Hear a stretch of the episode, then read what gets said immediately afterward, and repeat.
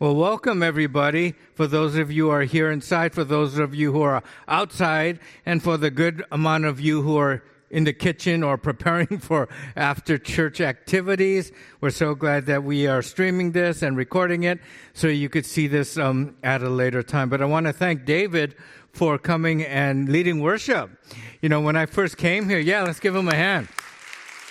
When I first came here, he was uh, our he was a, a, worship director when I came here, and uh, I remember, you know, Michael when he was in I think sixth grade, um, joining David up here, and for and he started playing the you are the everlasting God, right? And so he, that's where he learned how to uh, play on a worship team is with David. And so he's made, I mean, he set the bar really high for us, but we're glad that God provided, you know, worship coordinators to follow in his footsteps. So he's doing an amazing, amazing ministry. But I also want to thank those of you who are uh, in the prayer walk. How many of you went on the prayer walk yesterday? Raise your hand.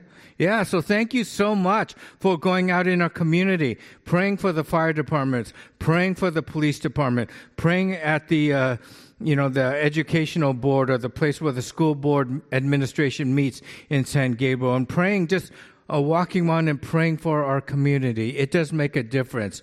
So thank you so much. But for those of you who are joining us for the first time, we've going, been going through a series called Five Things That God Uses to Grow Your Faith. Now, when I say God uses to grow your faith, I'm not talking about your knowledge. I'm not talking about, you know, okay, you acquire more, so your faith is growing. What we're talking about is your ability to trust God. Have you noticed anybody in your life that no matter what happens to them, no matter how difficult life gets, no matter what they're face, facing, their faith is not shaken? Their faith is not shaken.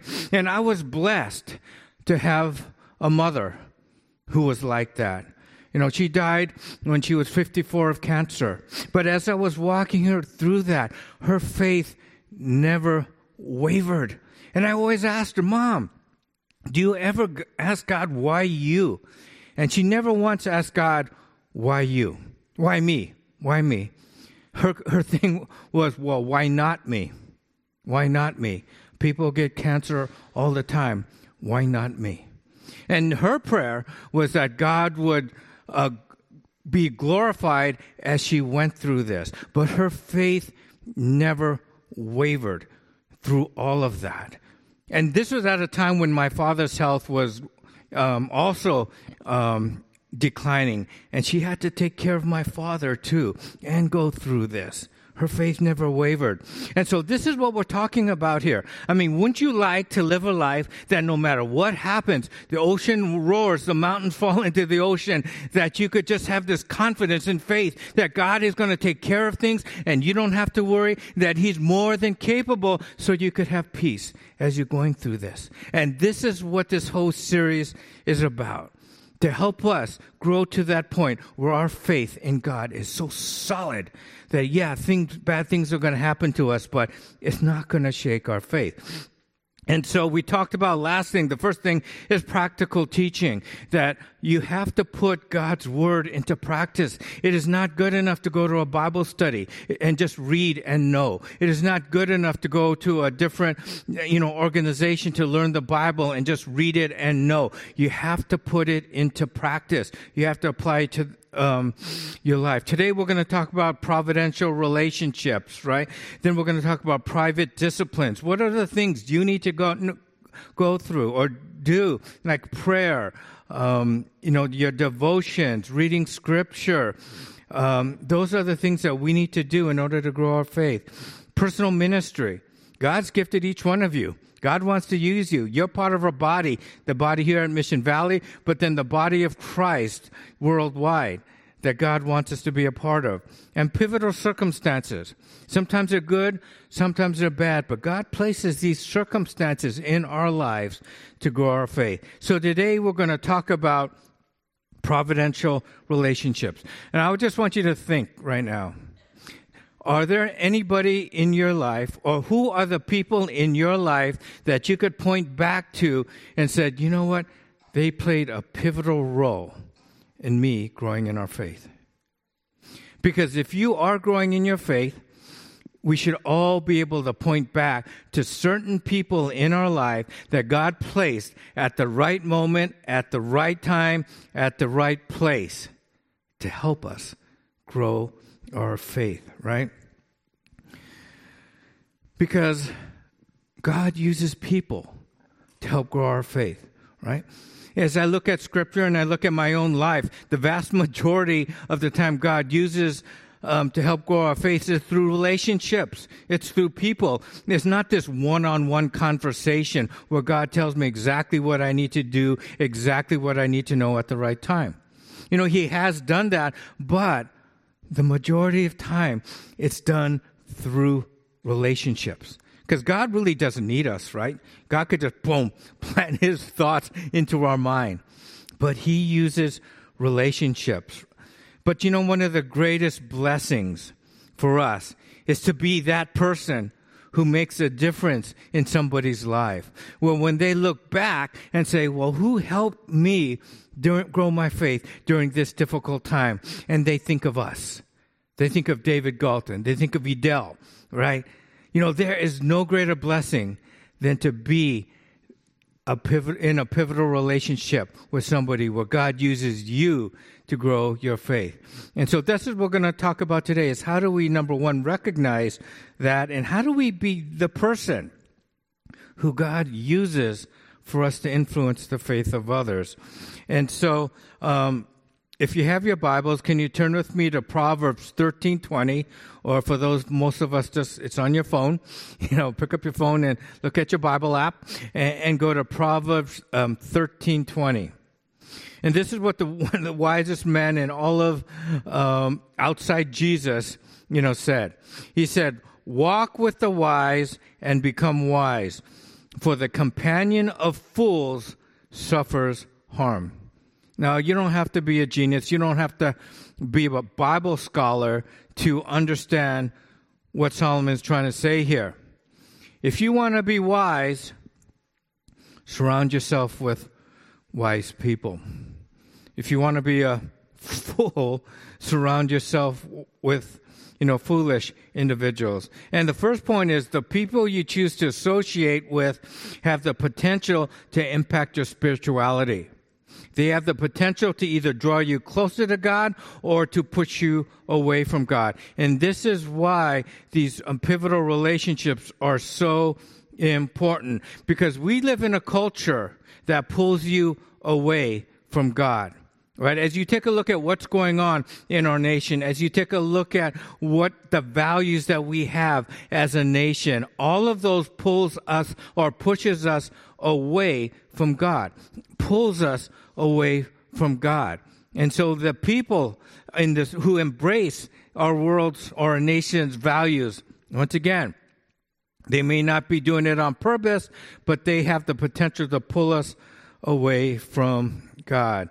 And that's important because in 1 Corinthians 15:33, Paul also picks this up when he says, "Don't be misled.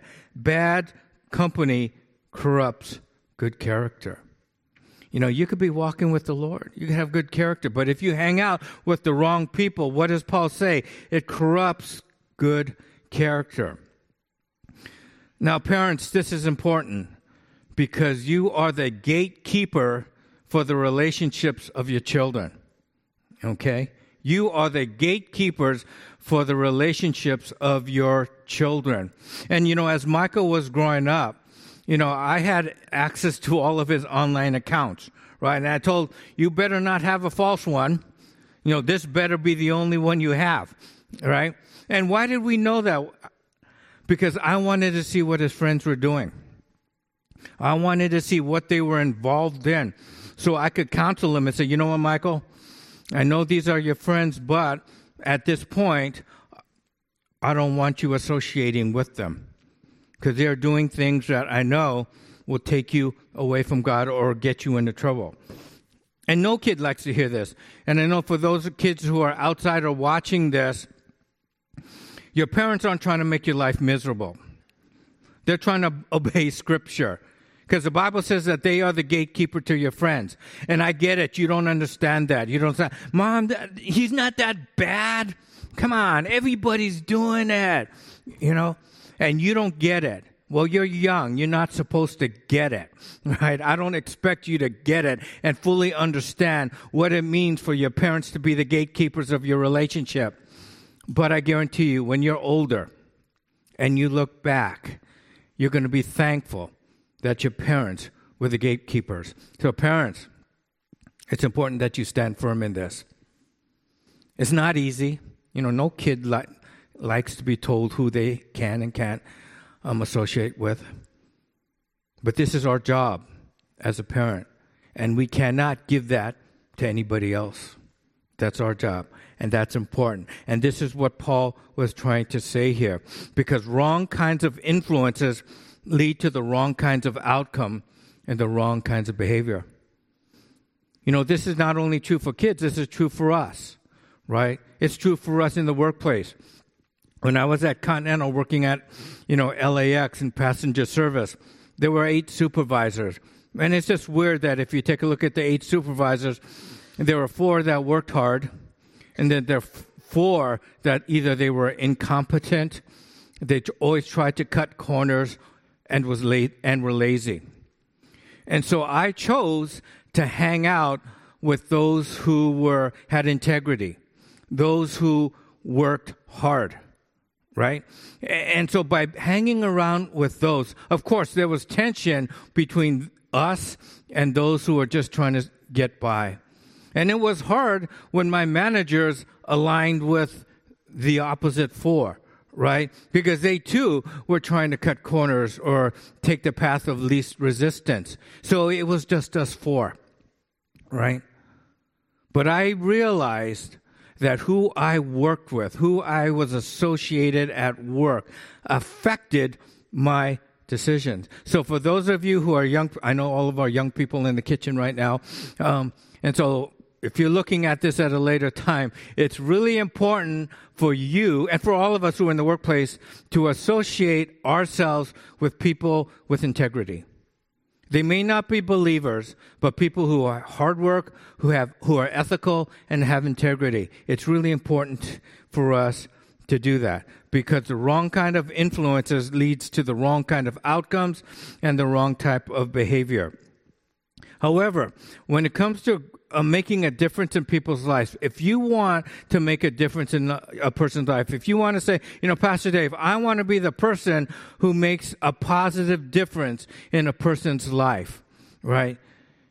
God uses people who are attentive to his leading to make a difference in people's lives. And so I hope you see the pattern here. When we went through Galatians, we said, what is the most important thing for us? Is not to follow rules, is to be what?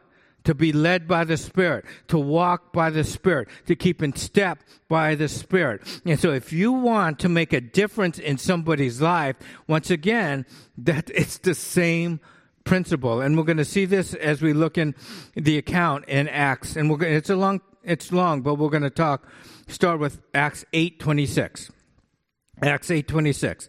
And then it says, Then an angel of the Lord said to Philip, Get up and go towards the south to the road that goes from Jerusalem down to Gaza. So once again, it wasn't Philip's idea to get to uh, just get up and go. What? It says the angel of the Lord told him. So he got up and went. And now there was an Ethiopian eunuch, a court official of Candace, queen of the Ethiopians, in charge of her entire treasury. He had come to Jerusalem uh, to worship. So here we see here he went up and there's this um, uh, he was like the Secretary of Treasury in charge of the entire uh, finances of um, Ethiopia. And says um, he had come to Jerusalem to worship and was returning home, seated in his chariot, and he was reading the prophet Isaiah. And the Spirit said to Philip, Go over to his chariot and join it. Did you get that? It said, and the Spirit said. Once again, this wasn't Philip's idea. I'm not even sure he knew this guy was sitting here. I doubt he knew this guy was sitting here. So what? The Spirit told them to get, go over to his chariot and join it. So Philip ran up to it and heard him reading the prophet Isaiah. And he asked, Do you understand what you're reading? So it's interesting that Philip sees this powerful um, uh, po- politician, right? And he probably wasn't just in his chariot by himself. He probably had a whole entourage with him. But you know what it says? That Philip ran. He ran up to him. He didn't say, Okay, Lord, I'm not sure about this. What's this guy going to think? You know? No, the Spirit told him, Hey, this is a providential relationship. I want you to go to him. And so Philip ran. And so he's reading from the book of Isaiah. And then Philip asks, Do you understand what you are reading? You know how awkward that is? High ranking official, uh, do you know how to read? Do you know what you're reading? And then he replied, How can I unless somebody guides me? And invited Philip to get in and sit behind him. Now, the passage of scripture that he was reading was this Like a sheep, he was uh, led to the slaughter, and like a lamb, silent before the shearer, so he does not open his mouth. In his humiliation, justice was denied him. Who can describe his generation? For his life was taken away from the earth. And then the eunuch asked Philip, About whom, may I ask you, does this prophet say this? About himself or someone else? Then Philip began to speak and starting with this scripture, he proclaimed to him the good news about Jesus.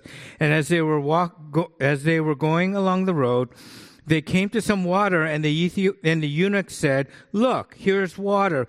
What is to prevent me from being baptized? So he commanded the chariot to stop, and both of them, Philip and the eunuch, went down into the water, and Philip baptized him. Now, for those of you, this is just a sidebar here, side note. For those of you who aren't baptized, once again, it's not about how much you know that qualifies you for baptism. It's not how mature you are as a believer that qualifies you for baptism. Why? Because this eunuch had no clue what he was reading. He didn't even know that Isaiah was referring to Jesus and not himself. But Philip explained the gospel to him. He said, okay, I believe it. And then just a few, maybe moments later, he found water and he goes, baptize me, baptize me.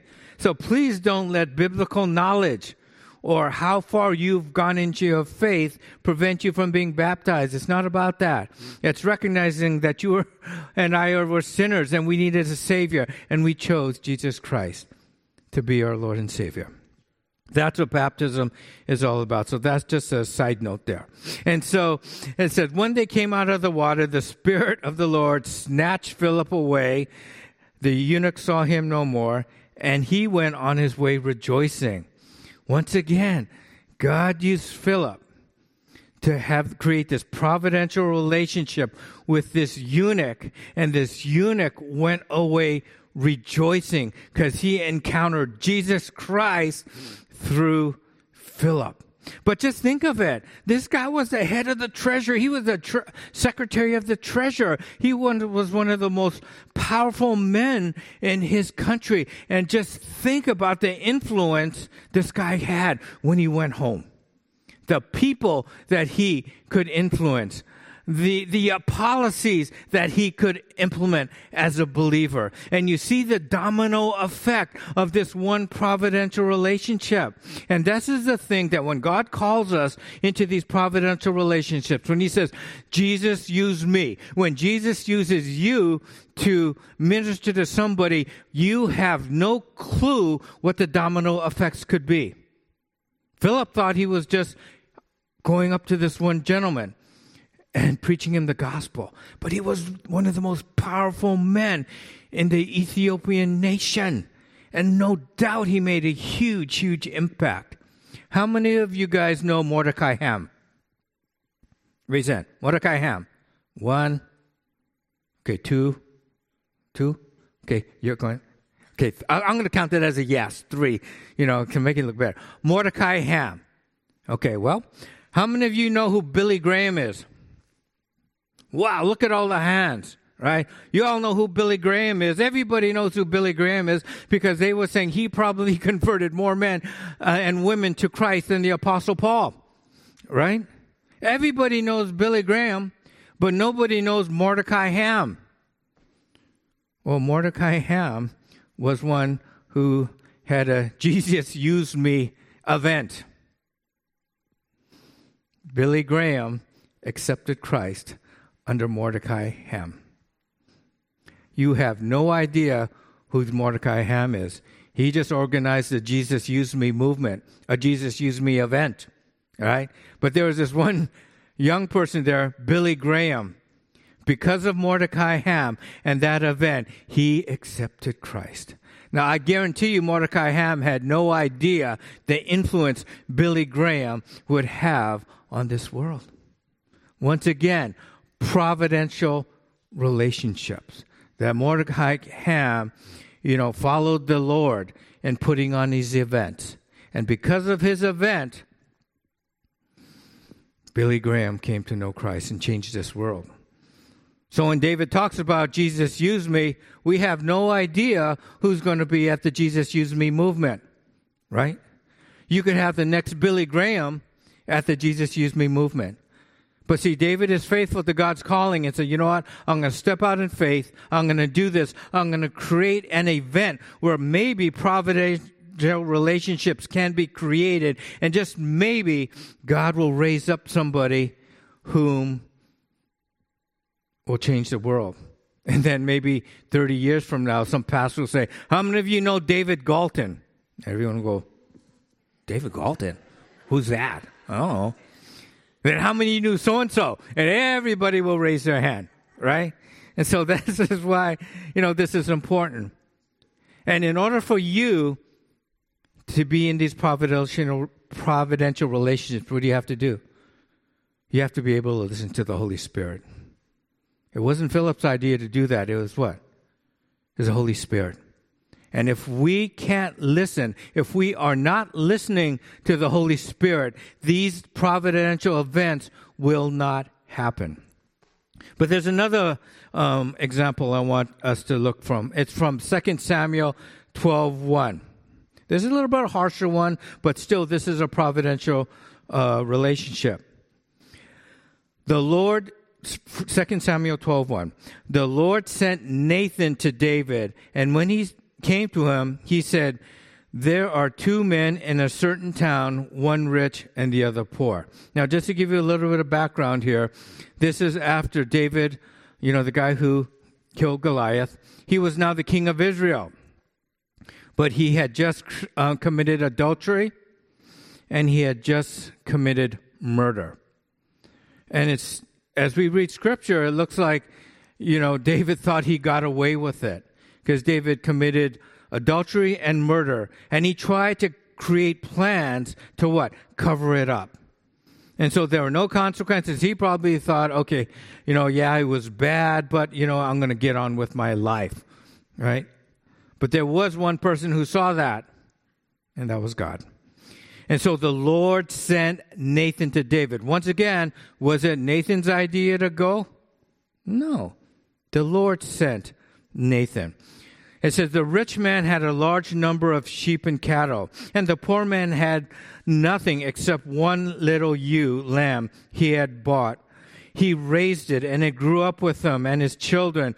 He shared his food, drank from his cup, and even slept in his arms. It was like a daughter to him. Now a traveler came to the rich man, but the rich man refrained from taking one of his own sheep or cattle to prepare a meal for the traveler who had come to him. Instead, he took the ewe lamb that belonged to the poor man and prepared it for the one who had come to him. And David burned in anger against the man, and he said, Nathan, as surely as the Lord lives, this man was, must die. David understood the story Nathan was saying. He said, There was this one rich man who had everything, who had cattle, who had goats, who had sheep. Probably numerous, uh, right? But instead of using one of the many or excess animals that he had, what did he do? He stole from this one guy who just had one little sheep, who raised it, who loved it, and he killed it and he fed the traveler with that.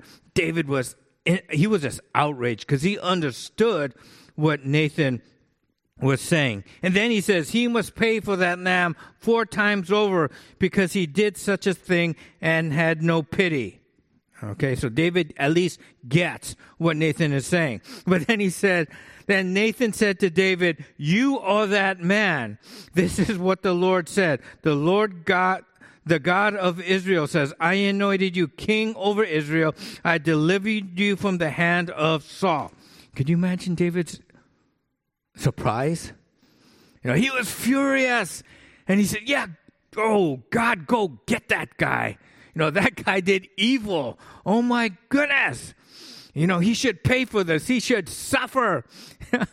and then what does Nathan go?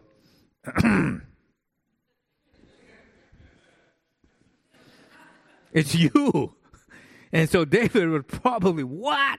He goes, I gave your master's house to you and your master's wives into your arms. I gave you all Israel and Judah. And if that, if all this um, had been too little, I would have given you even more. Why did you despise the Lord, word of the Lord, by doing what is evil in his eyes?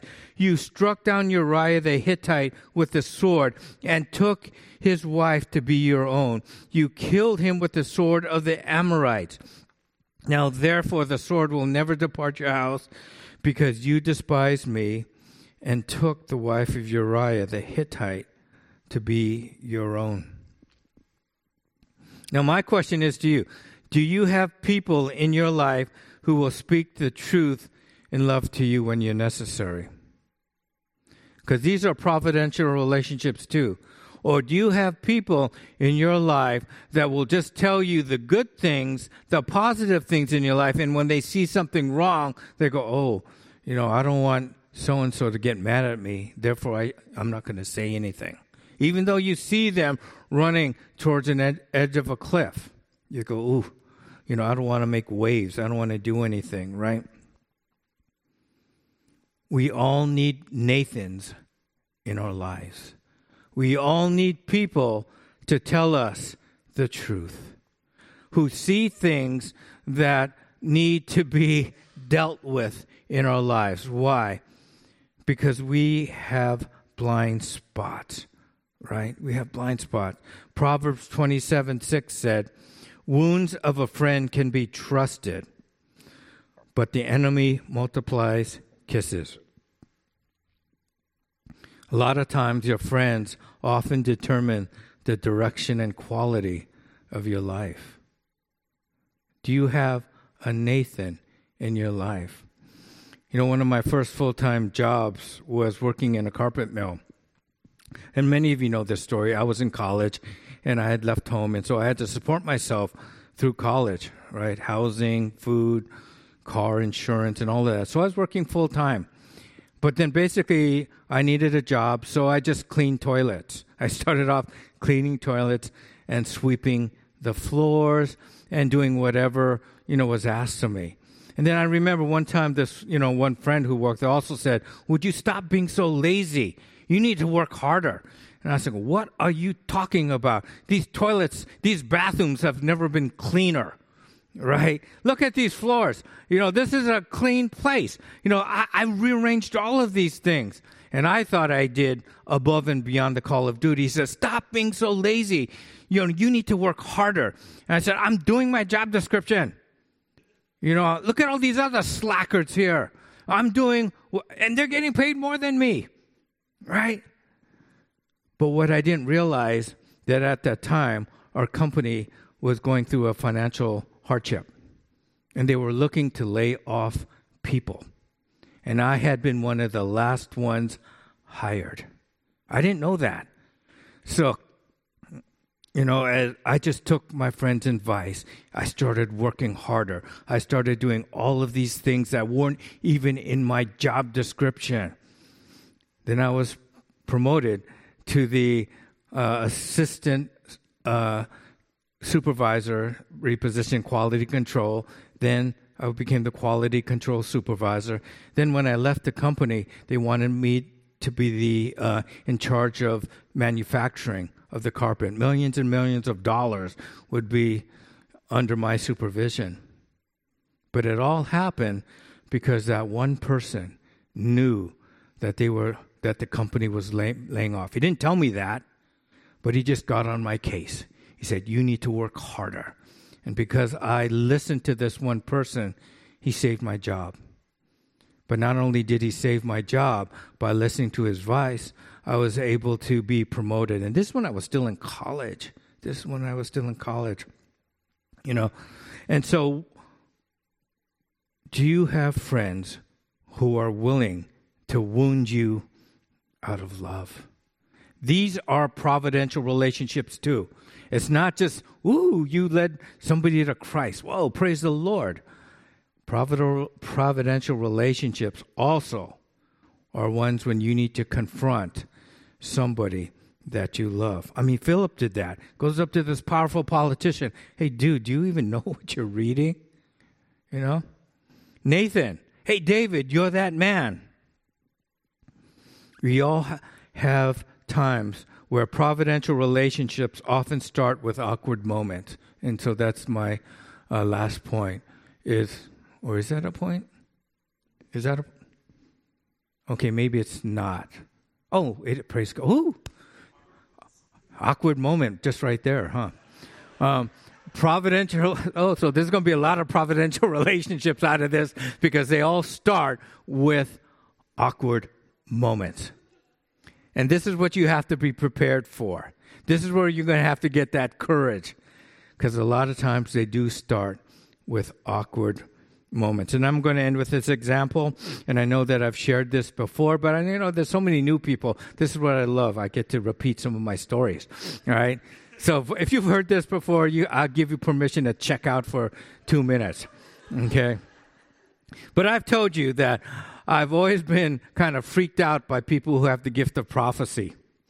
Because, you know, it's okay, God, what are you telling them about me that I don't know about?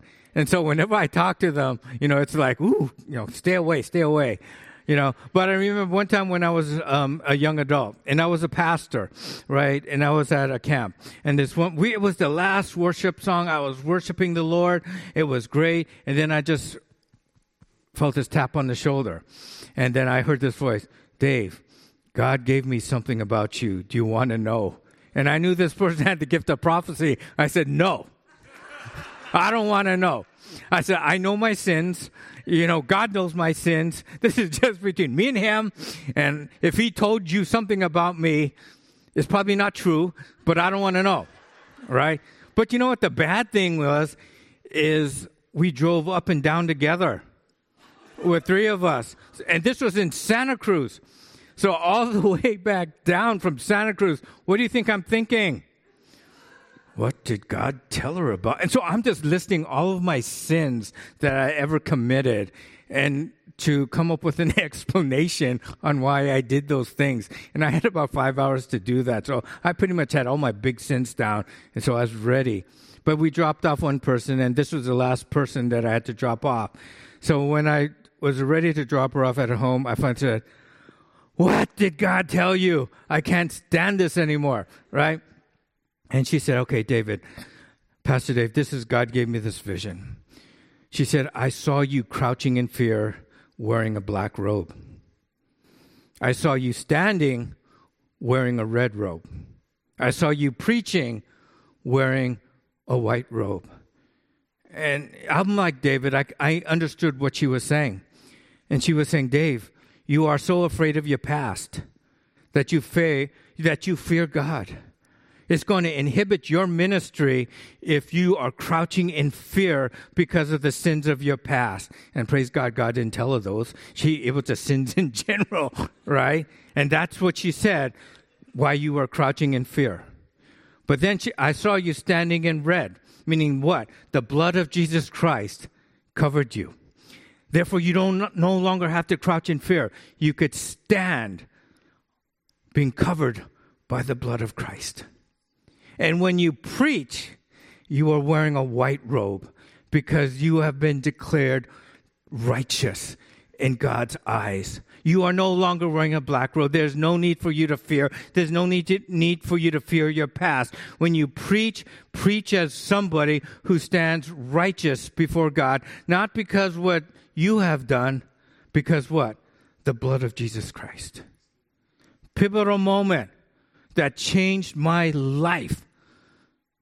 But it started awkward. Could you imagine her coming to a pastor and say, "Oh, Dave, uh, you know, I, I saw this. It doesn't start off good." But I'm sure it was just as awkward for her to tell me that.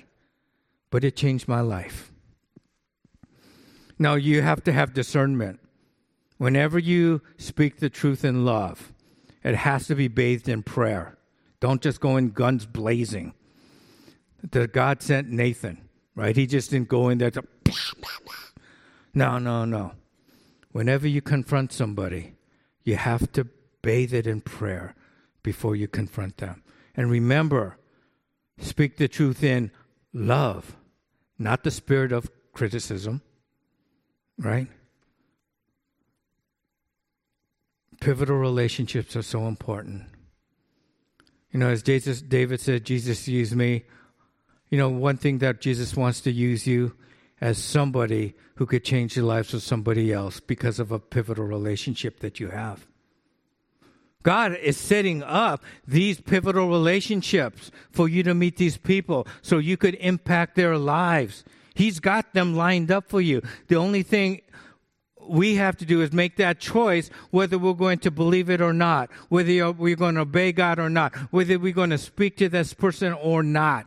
Because oftentimes it starts awkwardly. But we have the courage and the faith to believe that God knows what He's doing and He's going to use us to change somebody's life. So, what's our weekly challenge? Write a note to somebody who helped grow your faith. I want you to think back in your life, you know, and think of maybe the person who helped you in your faith, maybe a long time ago. They may not even have known that they made a difference in your life. You know, write them a note thank them, tell them how they uh, they impacted your life. Because my guess is they probably don't even know, and it will be such an encouragement for them to do that. Obey the Spirit's guidance if if He's directing you to interact with somebody this week. The Lord sent Philip. The Lord sent Nathan. The Lord's going to send Edel. The Lord's going to send Co, Amy, Lerner. He's got those relationships set up. I just pray that we all have the courage to go out and obey God. Worship team, please come forward. Gracious Heavenly Father, we thank you so much that you know we have so many blind spots. You know that there are certain relationships that will pull us closer to you and pull us away from you. And Father, that you use people, you use ordinary people like each one sitting here this morning to be that individual that could change somebody's lives. And Father, we have no idea the impact we can make on somebody's lives through your power, through the words, Father, that you've given us. So I just want you to sit here right now and meditate. Is there somebody right now that God is calling you to have a pivotal relationship with? That at this specific moment in time, in a specific place, God wants to use you to make a difference in a person's life. Just take a moment to ask God if there's anybody.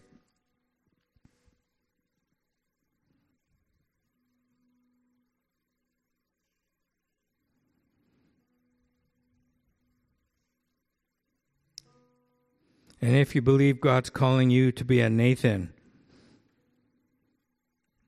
spend some moments asking God for wisdom, asking God for tone, asking God for the right words to say as you talk and confront this individual.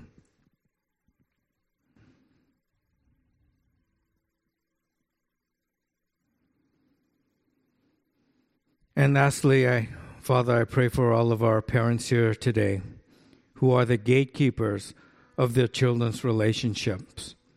Father, I know it's hard, especially in today's relationship. And as David said, that this is the most anxious and worryful generation for the things they see on the phones, the things they see on TikTok videos. And they wonder, Father, are they going to be safe? Are they wondering if these things are going to happen to them? But Father, I pray for our parents that you would give them the courage and out of love to be the gatekeepers of our children's relationships.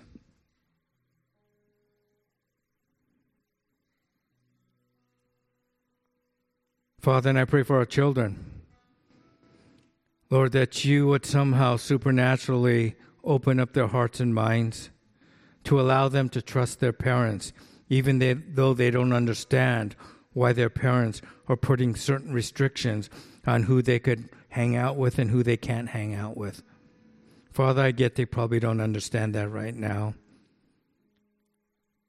But Father, I pray that your Spirit would work in them, at least to obey their parents, even though they don't understand why their parents are doing this. Father, give us the courage to associate with wise people, people who could bring us closer to the faith and not draw us away. And yes, Lord, that doesn't mean that we separate from the world. But Father, that we would associate with like minded people, whether it's at work, with people who are hardworking, with people who have integrity, people who have the courage to do what is right and not what is wrong, whether they're believers or not. Lord, it does come at a price. But Father, I pray for courage to do so. And thank you, Father, that you provide people to us at the right moment, at the right place and time to encourage us. And Father, may you use us. Jesus, use me. Father, may we all say that to make a difference in someone's life. In your son's name we pray. Amen.